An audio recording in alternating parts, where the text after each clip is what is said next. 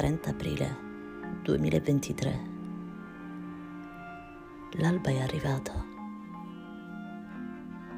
Il cielo è grigio, carico di nuvole che minacciano pioggia. Entriamo a far colazione nel luogo insolito in cui la proprietaria del glicine ci accoglie, la sua cucina. La casa è bella e grande, ricca di mobili antichi, particolari, piena di foto.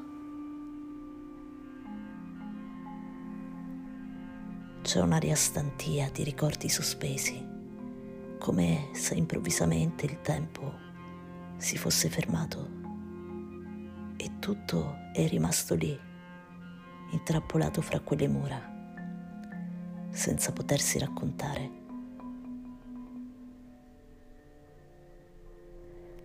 Lei è seduta sulla sua poltrona, in pigiama, di baila, con una coperta sulle gambe.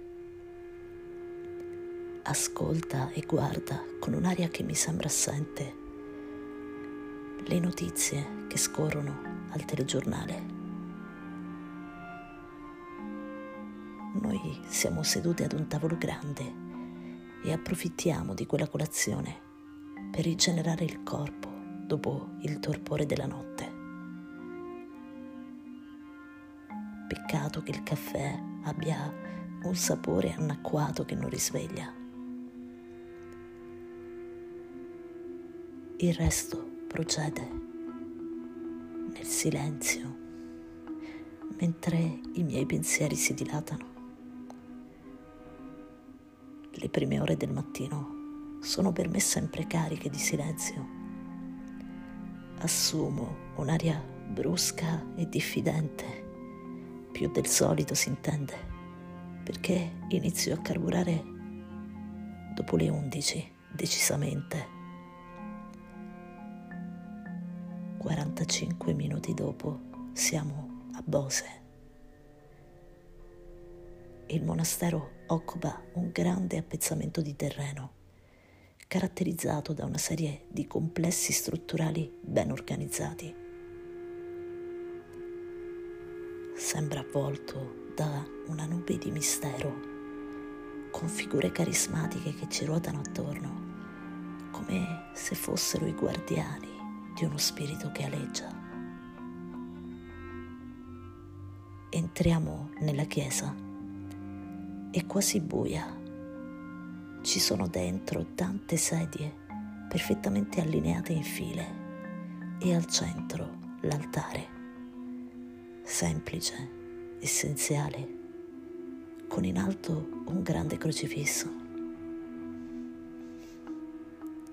Provo a concentrarmi e a pregare, mentre un uomo si muove attraverso quegli spazi per sistemare l'ambiente d'improvviso entra anche una novizia probabilmente. Si siede all'organo che si trova all'interno della chiesa per provare una melodia. Quella musica placa il caos interiore che mi cammina dentro. Di fronte a quel tabernacolo semplice inizio a dialogare con Dio.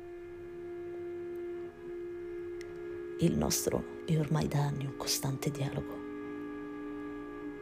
Ho trovato questa forma di pace con fatica e con il tempo.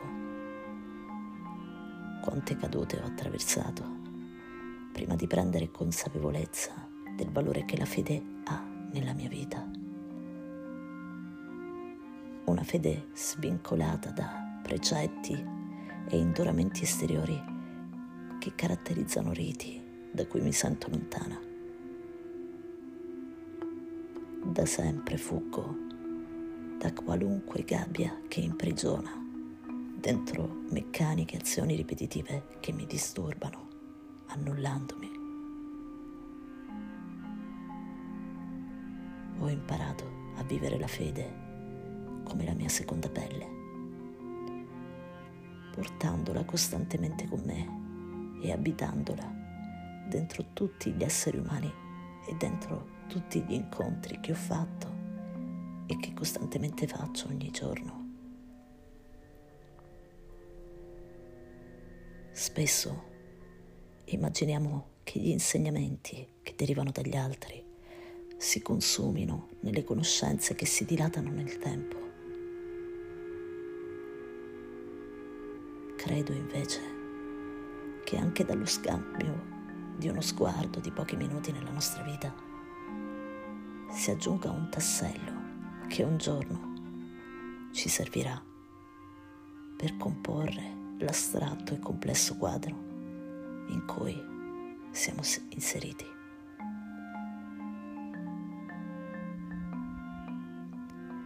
Ora beviamo un caffè. Ci sono dei distributori sotto dei portici e alcuni tavoli per sostare.